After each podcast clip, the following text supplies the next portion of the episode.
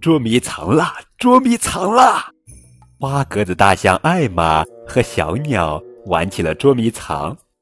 你能发现花格子的艾玛藏在哪儿了吗？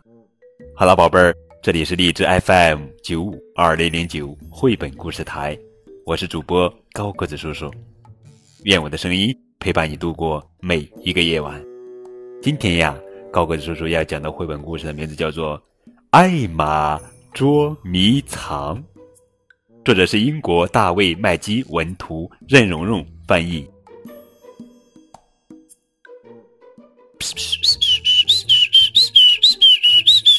艾玛，现在轮到你躲起来了。小鸟，那一定很好玩，数到十就来找我吧。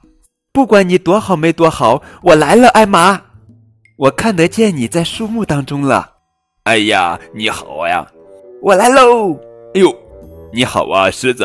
我还以为你那把阳伞是艾玛呢。太好玩了，小鸟！瞧，艾玛在那里。嘿，哟，哎呀，呃，你们好，长颈鹿！我还以为那风筝是艾玛呢。哈哈哈，太好玩了，小鸟！瞧，艾玛在那里。哪里？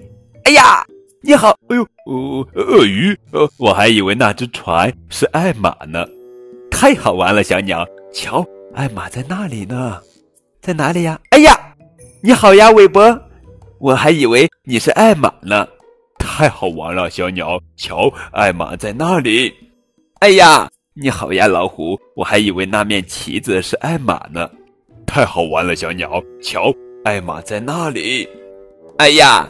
你好呀，袋鼠！我还以为那顶帐篷是艾玛呢，哈哈哈！太好玩了，小鸟！瞧，艾玛在那里呢，到底在哪呀？在这儿！